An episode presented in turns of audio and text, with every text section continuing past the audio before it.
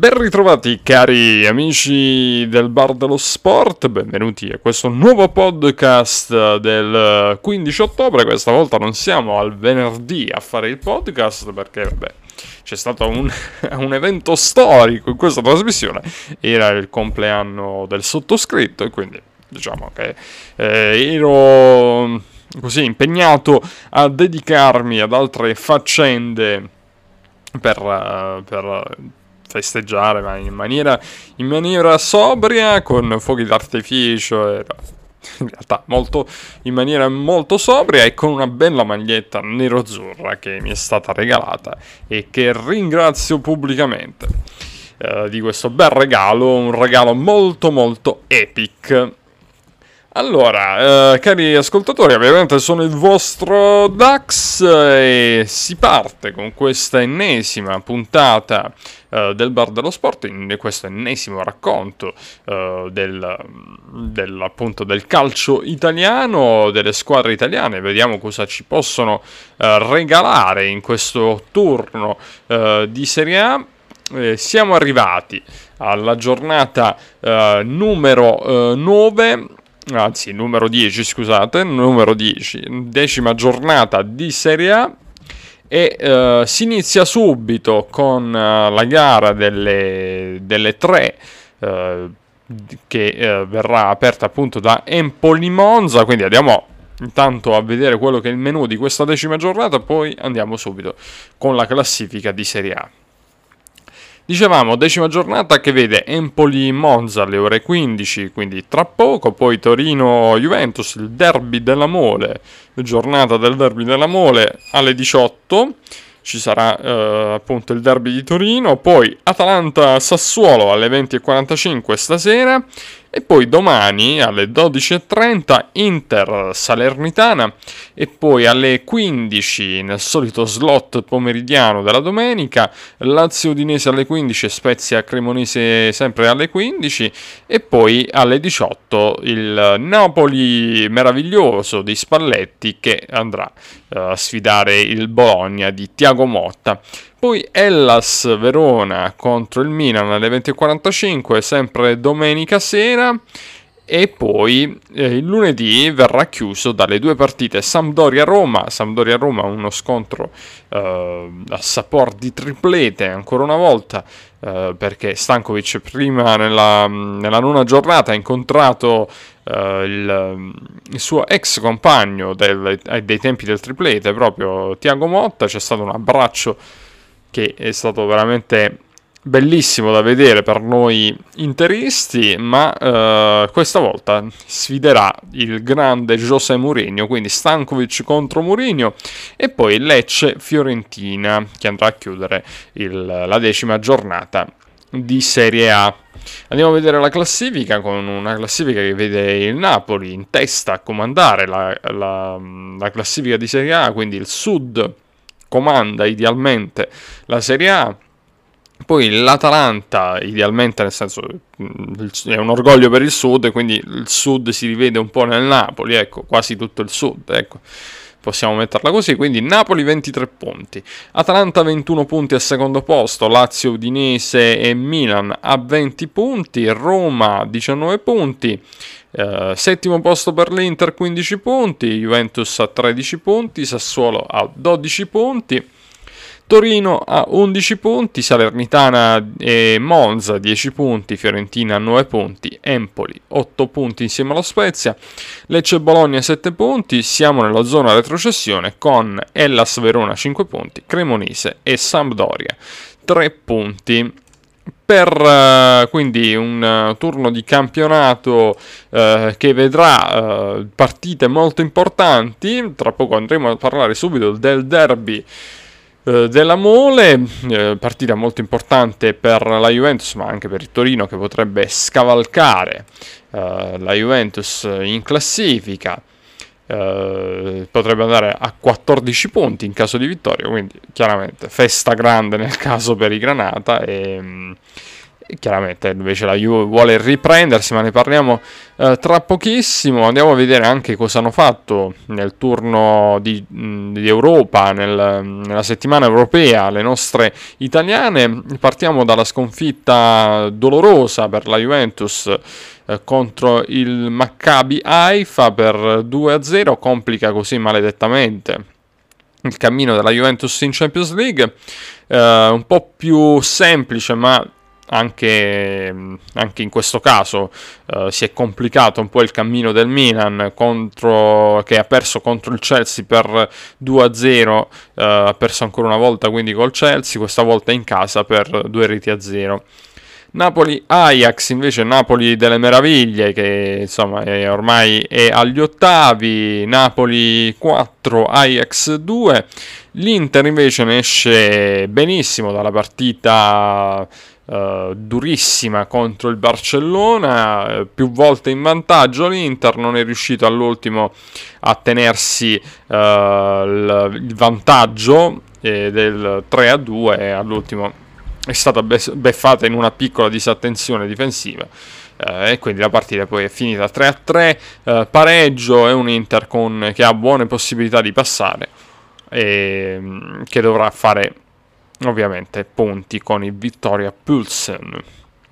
Per quanto riguarda invece l'Europa League, andiamo anche a vedere qui mm, velocemente uh, quello che è successo. Uh, la Lazio uh, che ha pareggiato contro lo Strum Graz. E per quanto riguarda invece il, per quanto riguarda la Roma, invece altro pareggio per 1 a 1. Invece in Conference League ancora una vittoria uh, abbastanza eh, larga, anzi lar- molto larga di, della Fiorentina per 5 reti a 1 contro gli Earths, gli scozzesi eh, Granata.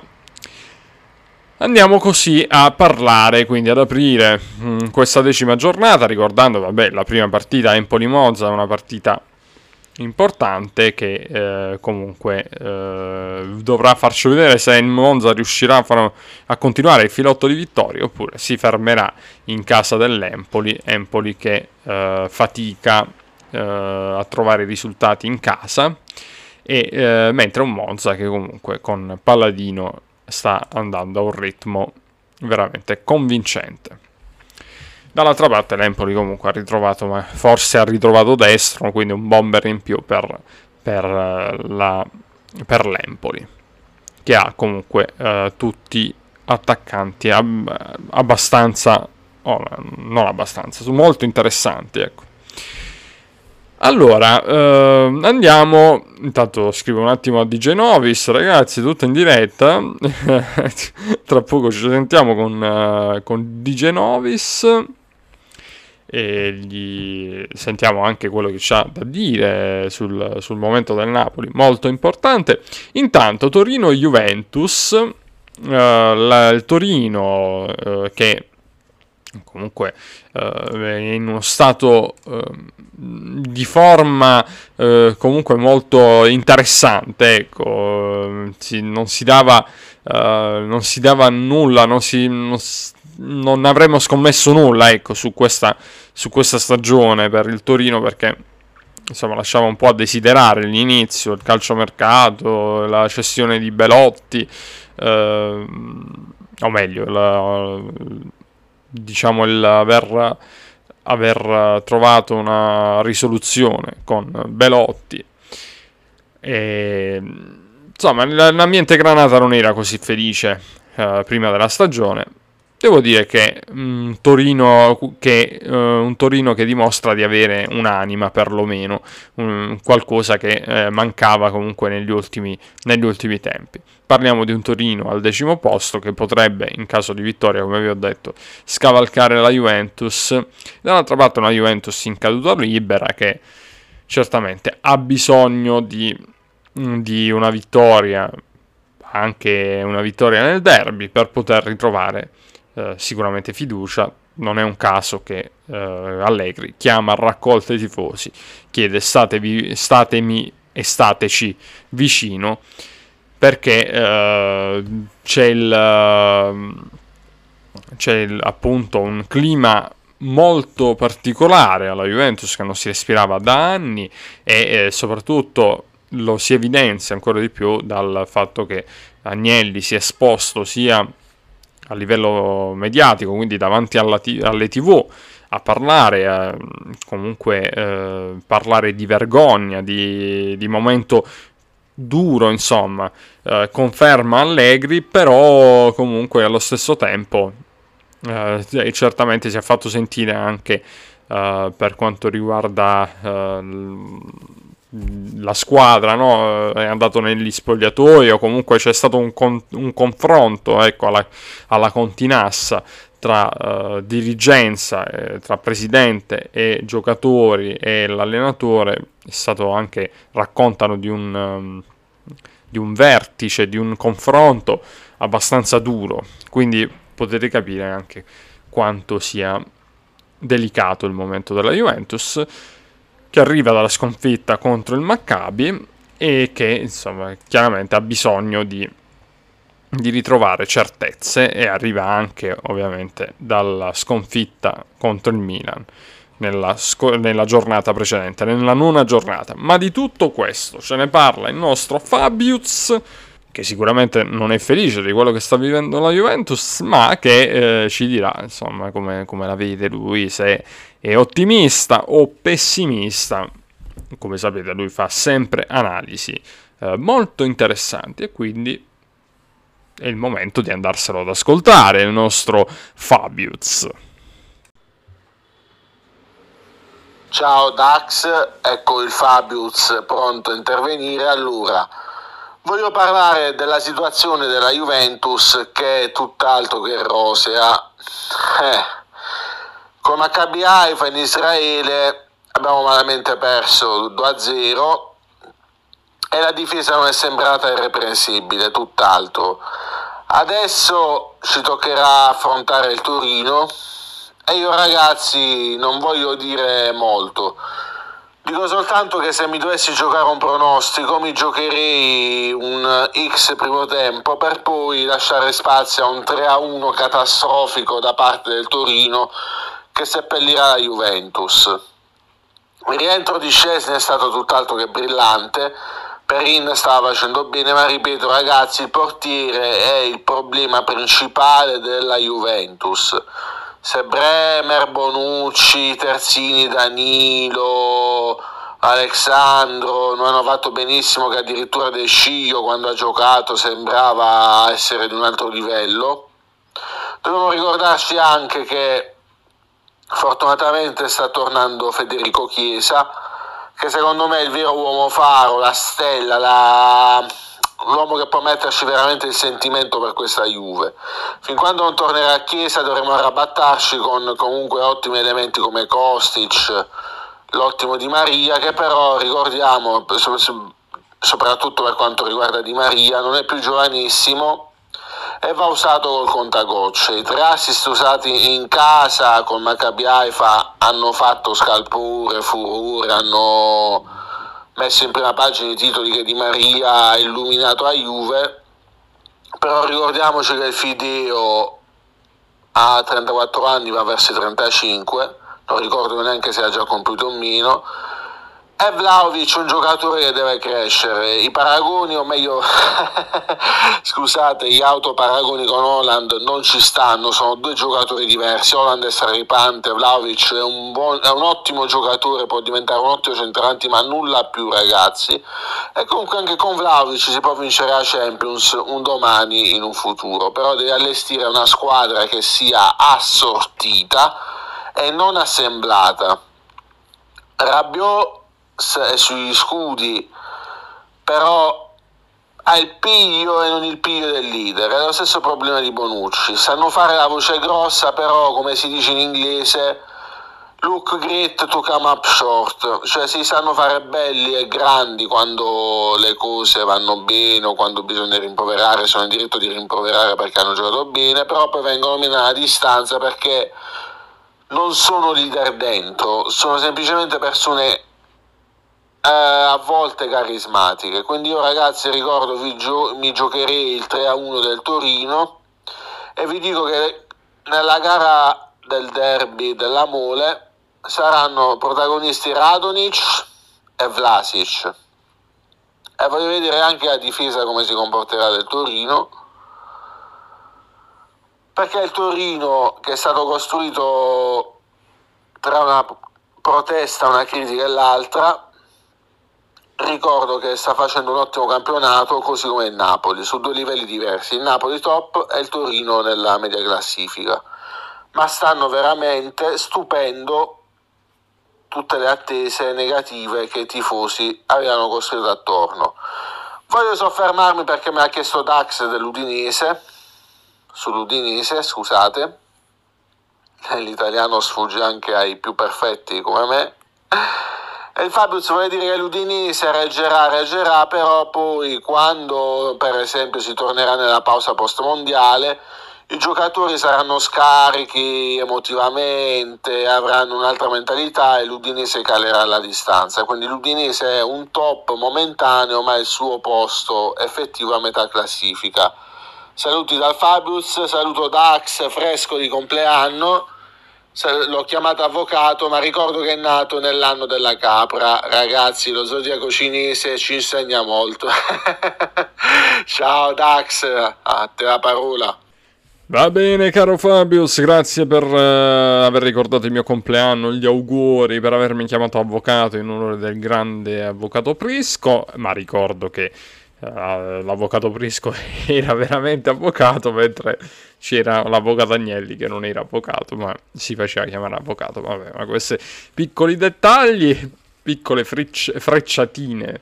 Uh, al nostro amico Gobbo uh, Fabius e mi ha ricordato ovviamente Sgarbi capra capra capra giusto ogni tanto per, per ricordare anche Sgarbi allora amici uh, del bar dello sport che dire avete visto comunque la professionalità del nostro mitico Fabius?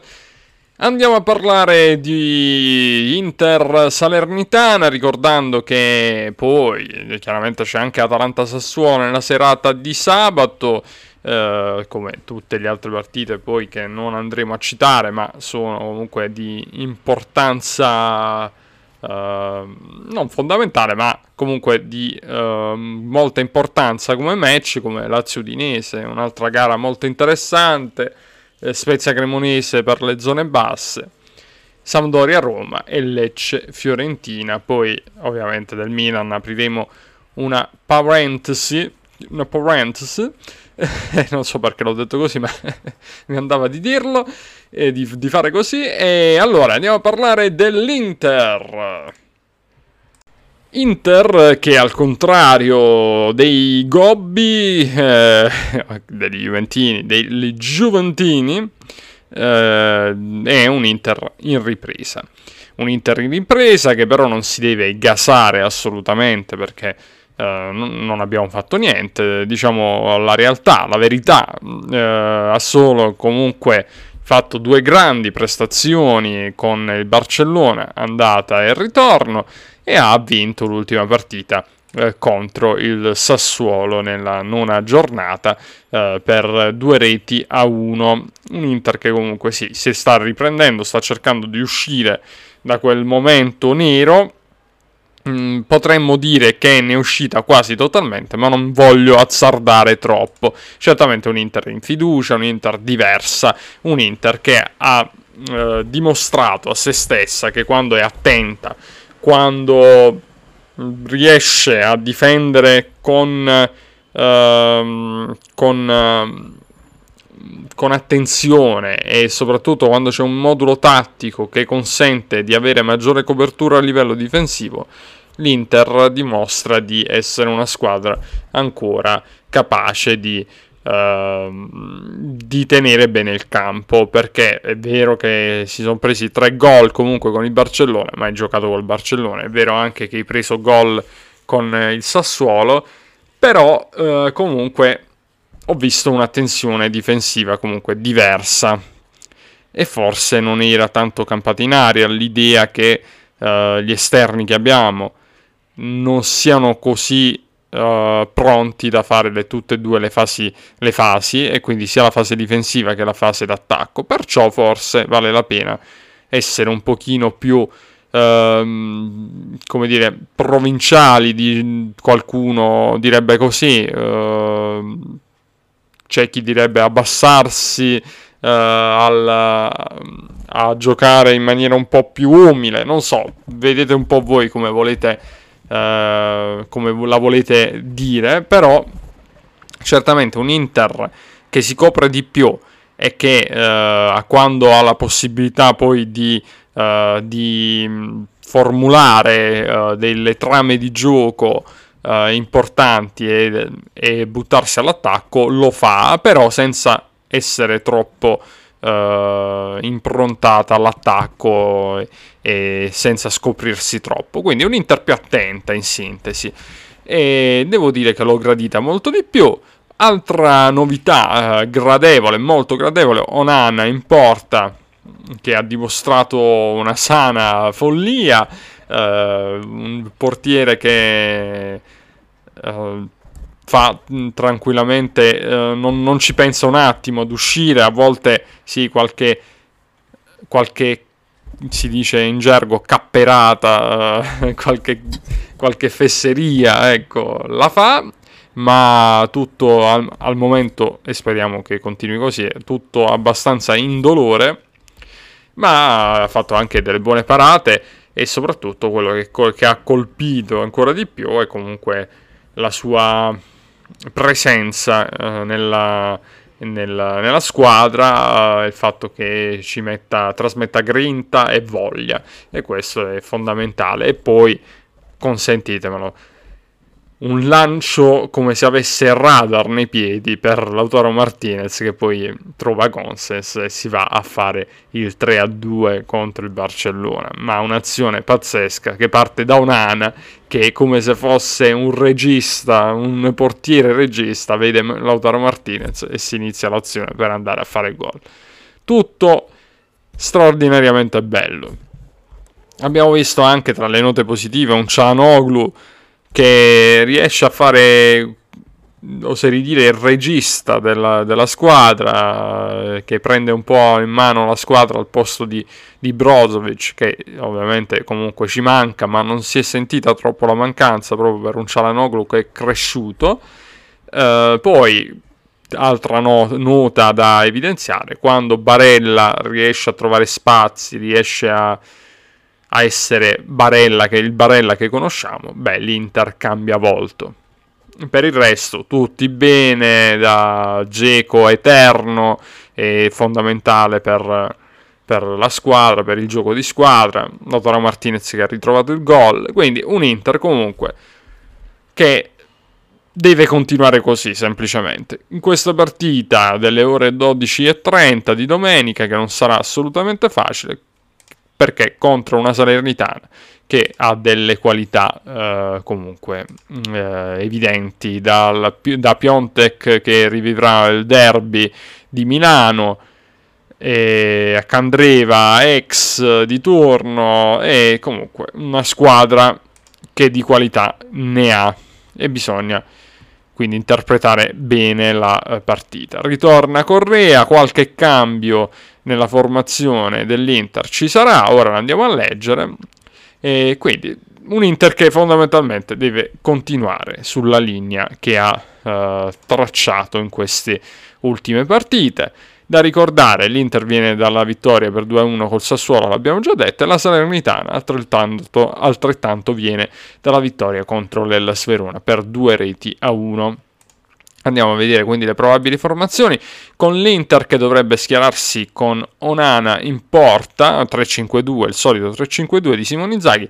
Onana in porta, Skriniar, Devrai Acerbi, la difesa a 3, poi Aslani in mediana, Barella e Cialanoglu a centrocampo, Dumfries e eh, Gonsens, si dovrebbe rivedere quindi Gosens, e in attacco Lautaro Martinez e Geco, ancora indisponibile Lukaku e Brozovic, per cui insomma lo, lo rivedremo molto più in là Brozovic, mentre Lukaku non diciamo nulla, però dovremmo essere comunque vicini a un suo rientro. Salernitana che risponde sempre con un 3-5-2, l'allenatore Nicola, un allenatore che eh, sa bene, ben motivare e mettere in campo la squadra, squalificati Radovanovic, indisponibili Michi, Mikai e Maggiore, Uh, 3-5-2 abbiamo detto, Sepe in porta, Jomber, Dan, Daniliuc, Lovato, la difesa a 3, Castanos, uh, Koulibaly, Candriva e Mazzocchi sulle, sulle fasce. In attacco, l'attacco a 2, Dia e uh, Piontek uh, per andare a completare quindi la formazione di Nicola. Andiamo avanti, quindi voltiamo pagina eh, andiamo a parlare eh, del Napoli e ce ne parla il nostro DJ Novis, un Napoli che vola, un Napoli che sorprende, un Napoli che fa innamorare i propri tifosi.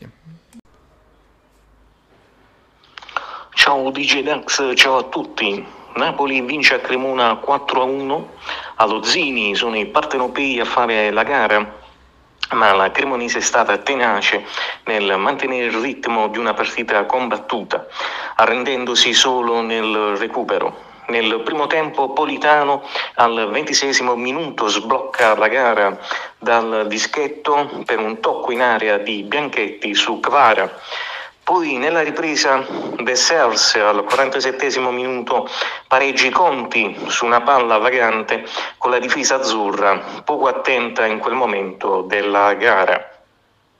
Simeone al 76 minuto con un colpo di testa di grande slancio e cross, cross perfetto di Mario Rui riporta avanti Napoli.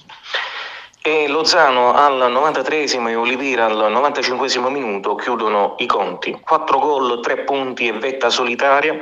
Allo Zini Napoli di Spalletti porta a casa una vittoria meritata e pesantissima, meritata grazie alle giocate di singoli e pesantissima perché è arrivata alla fine di una partita molto combattuta. Fino alle reti di Lozano e Olivera la Cremonese ha procurato ostacoli alle azzurri, dando a questo successo un valore maggiore per mister Spalletti, bravo nei cambi per dare la svolta al match. Una rusa capace di andare in rete in tanti modi e di fare più partite nella partita a seconda delle difficoltà e del tema tattico. Napoli in Champions vince in casa la partita di ritorno contro l'Ajax, vince per 4 a 2. Napoli una macchina da gol, quattro marcatori diversi. Lozano al terzo minuto con colpo di testa porta in vantaggio con assist di Zelinski. Porta in vantaggio il Napoli con assist di Zelinski, raddoppia Raspaduri al sedicesimo minuto, assist di Kvara. Nella ripresa Kvara segna su rigore al 64 minuto, fallo di mano di Timber visto dalla VAR on-field review. Osimen ritorna a calcare il campo dopo l'infortunio e va in rete dopo lo svarione di Blind con retropassaggio, ma viene soverchiato dal pressing di Osimen in sacca con forza al novantesimo minuto. Le reti dell'Ajax al 49 minuto, gol di Klassen di testa, all'83 minuto gol di Bergwijn su rigore, fallo di trattenuta di Juan Jesus su Broby. Napoli è già agli ottavi di Champions con due turni d'anticipo, primo posto a 12 punti, secondo il Liverpool che ha battuto il Rangers a Glasgow per 7-1. Napoli 12 punti, Liverpool 9, Ajax 3, ultimo posto il Rangers a 0 punti. La decima giornata di Serie A, Napoli-Bologna, Bologna a 7 punti, reduce da una vittoria, 4 pareggi e 4 sconfitte, 8 gol fatti e 14 gol subiti. Uh, la vittoria Bologna-Fiorentina 2-1, i 4 pareggi Bologna-Verona 1-1, Bologna-Salernitana 1-1, Spezia-Bologna 2-2, Bologna-Sampdoria 1-1. Le quattro sconfitte Lazio-Bologna 2-1, Milan-Bologna 2-0, Bologna-Empoli 0-1, Juve-Bologna 3-0. Le statistiche Napoli-Bologna, ultima vittoria del Napoli in casa vinta per 3-0 in Serie A è datata 28 ottobre 2021. Ultimo pareggio terminata 1-1 datata 16 gennaio 2012, sempre in Serie A. Ultima sconfitta in casa eh, per il Napoli, sconfitta del Napoli, vince il Bologna per 2-1, 2-1 datata 1 dicembre 2019, sempre in Serie A. Le probabili formazioni di Napoli e Bologna Napoli in, in porta Meret, in difesa di Lorenzo Ostigar, Kim, Mario Rui, a centrocampo Don Belello, Botka e Zelinski, in attacco Politano, Osimen, Cavaraschelia, 4-3 per Mister Spalletti, indisponibili Rachmani Anghissà, Rachmani infortunatosi con la partita della Cremonese, con la partita con la Cremonese, forse rientrerà a gennaio 2023, una lesione al tendine adduttore, Anghissà infortunatosi in coppa, stiramento ai flessori e forse resterà fermo dalle due alle tre settimane. Invece Bologna, la formazione Scorupuschi in porta, De Silvestri, Posch, Locumi, Cambiaso, Medel, Schouten, Orsolini, Dominguez, Aibishar e Sansone. 4-2-3-1 per mister Motta. Arnautovic e Bauro partono forse dalla panchina, indisponibile su Mauro. Arbitro il signor Cosso di Reggio Calabria, Alvar Valeri a Battista. Fischio d'inizio alle ore 18 domenica 16 ottobre allo Stadio Maradona di Napoli. Perfetto, perfetto così DJ Novis, come sempre puntuale, poi ci parlerai dopo degli altri sport. Ora andiamo in chiusura a parlare del Milan che giocherà contro l'Ellas Verona. In chiusura, vabbè, abbiamo già parlato delle altre partite, Lecce Fiorentina, anzi Sampdoria Roma e Lecce Fiorentina che poi vanno a chiudere il turno di campionato. Abbiamo detto di Sampdoria Roma, Stankovic contro Mourinho, una partita che sulla carta comunque dovrebbe essere favorevolissima alla Roma. Andiamo a chiudere con la partita di domenica con un Milan uh, che comunque sembra essere sempre la favorita per questo campionato, nonostante la sconfitta in Champions League contro il Chelsea, ma comunque è una squadra sicuramente da battere Dicevamo quindi non da abbattere, eh, da battere, una, squadra comunque con tanta qualità, eh, gioco eh, di squadra, una squadra vera il Milan, ecco questo è, sempre comunque l'impressione di, di, un gruppo compatto. Ed è questo secondo me la, che fa la differenza rispetto alle altre squadre, agli altri, agli altri club e, e, soprattutto sono i campioni d'Italia in carica. Nonostante le, le sconfitte, eh, no le sconfitte, scusate, nonostante le assenze, volevo dire, eh, nonostante le assenze, e la sconfitta, vabbè, in, in Champions, ma poi in campionato, eh, vittorie comunque eh, su vittorie. Uh, tranne quel, la partita con il Napoli che, che, il Milan l'ha persa, ma comunque l'ha persa con, uh, uscendo a testa alta. Uh, nelle ultime due partite, la vittoria con l'Empoli e soprattutto la vittoria con la Juventus, secondo me hanno dato ancora più consapevolezza a questo Milan. Certamente gli mancano sempre Megnan, Ibrahimovic, Florenzi, Kiaer, Calabria, Salemakers e De Ketelar.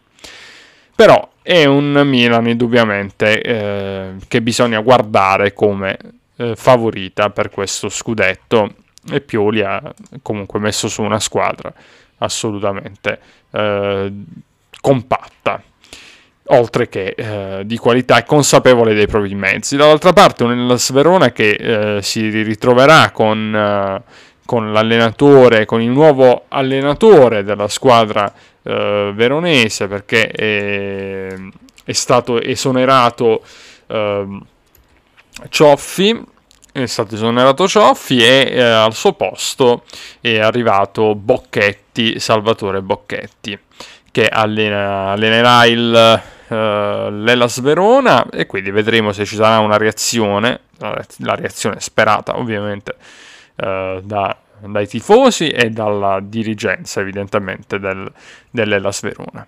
e Las Verona, andiamo con le probabili formazioni, che dovrebbe schierarsi, quindi prima, il primo è Las Verona di Salvatore Bocchetti, dovrebbe schierarsi con 3-4-2-1, Montipo in porta, Gunther, Heinen, mm, Cabal, eh, la difesa a 3, Faraoni, Veloso, Tamese e Doige, eh, la, il centrocampo a 4, sulla tre quarti Urstich e Verdi, Henry invece il, l'unico attaccante. 4-2-3-1 per Pioli, per Stefano Pioli, Tata Rusanu in porta, Calulu, Gabbia, Tomori e Hernandez la difesa a 4, Tonali, Benasser in mediana, sulla tre quarti invece Krunic, Diaz, Leao a sostegno dell'unica punta Giroud, partita che si gioca alle 20.45 di eh, domenica. Veramente abbiamo detto tutto ragazzi, siamo veramente alla fine di questo bar dello sport, di questa decima eh, giornata e noi ci risentiamo al, nei pronostici del bar dello sport, altrimenti ci risentiamo la prossima settimana. Io vi saluto qua e vi auguro un buon weekend sportivo e non, saluti a tutti voi. Love e chiudiamo con le altre notizie del mitico di Genovis che torna quindi a parlarci di basket eh, e di tanto altro. Faccio io già un, una premessa visto che non so se ne parlerà il nostro di Genovis. Comunque mi piace ricordare eh, un po' le vicende del, del basket eh, tarantino purtroppo nella, nella partita uh, della, uh, della, scorsa, uh, della, scorsa, domenica il CUS Ionico Basket, squadra che sapete seguo a livello di basket, purtroppo ha avuto una sconfitta. Una sconfitta con una squadra comunque forte e si tenterà insomma, di ripartire uh, questa, questa, settimana, insomma, questo, questo weekend. Parliamo della, della sconfitta contro, Ruvo, uh, contro il Ruvo, eh, 66 a 52 una, una, partita fuori casa, però ne esce a testa alta il CUS ionico. Eh, parliamo invece della, della, partita del riscatto per provare a, a invertire eh, subito la, diciamo, questa sconfitta e tramutarla subito in gioia. Uh, il CUS Ionico uh, al Palafium uh, di Taranto sfiderà il Sant'Antimo per una partita, quindi per cercare subito di rialzarsi. E si giocherà alle ore 18, parliamo della Serie B di basket, quindi un in bocca al lupo al CUS Ionico. Bene, allora, detto, detto questo, andiamo da uh, DJ Novis che ci racconta tutto quello che è successo negli altri sport e quello che ci dobbiamo aspettare in questo weekend. Noi ci sentiamo per i pronostici.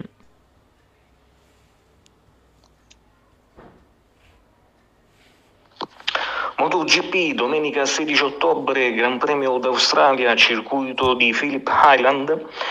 Eh, caratteristiche del circuito 4.448 metri, 12 curve, tempo record di 1 minuto e 28 secondi stabilito da Marquez su Honda il 20 ottobre 2013. Nel Gran Premio precedente, Gran Premio di Buriram, ha vinto Michele Oliveira, secondo posto Jack Miller, terzo Bagnaia. La classifica piloti, i primi 5 piloti, Quartararo 219 punti, Bagnaia 217, Spargarò 199, Bastianini 180, Jack Miller 179. La classifica costruttori. Ducati 391 punti, Aprilia 235, Yamaha 224, KTM 206, Suzuki 138 e Honda 124. E andiamo alla basket eh, Serie A, la classifica. Pesaro, Virtus Bologna, Tortuna, Milano 4 punti. Brescia, Varese, Sassari, Verona, Reggio Emilia, Venezia, Trentino e Brindisi 2 punti. A 0 punti Napoli, Scafati, Trieste e Treviso. I risultati della seconda giornata. Brescia Varese 88-83, Pesaro Venezia 90-89, Scafati Milano 66-75, Reggio Emilia Tortona 59-63, Trentino Treviso 66-57, Sassari Verona 101-79, Brindisi Napoli 77-70, Virtus Bologna Trieste 85-80. La terza giornata, le partite le partite del 15 ottobre, sabato 15 ottobre, Tortona, Pesaro e Trieste, Venezia e Verona, Virtus Bologna. Le partite del 16 ottobre, Milano, Brindisi, Varese, Trentino, Treviso, Sassari, Brescia, Scafati, Napoli, Reggio Emilia. E andiamo alla pallavolo Superlega, la classifica.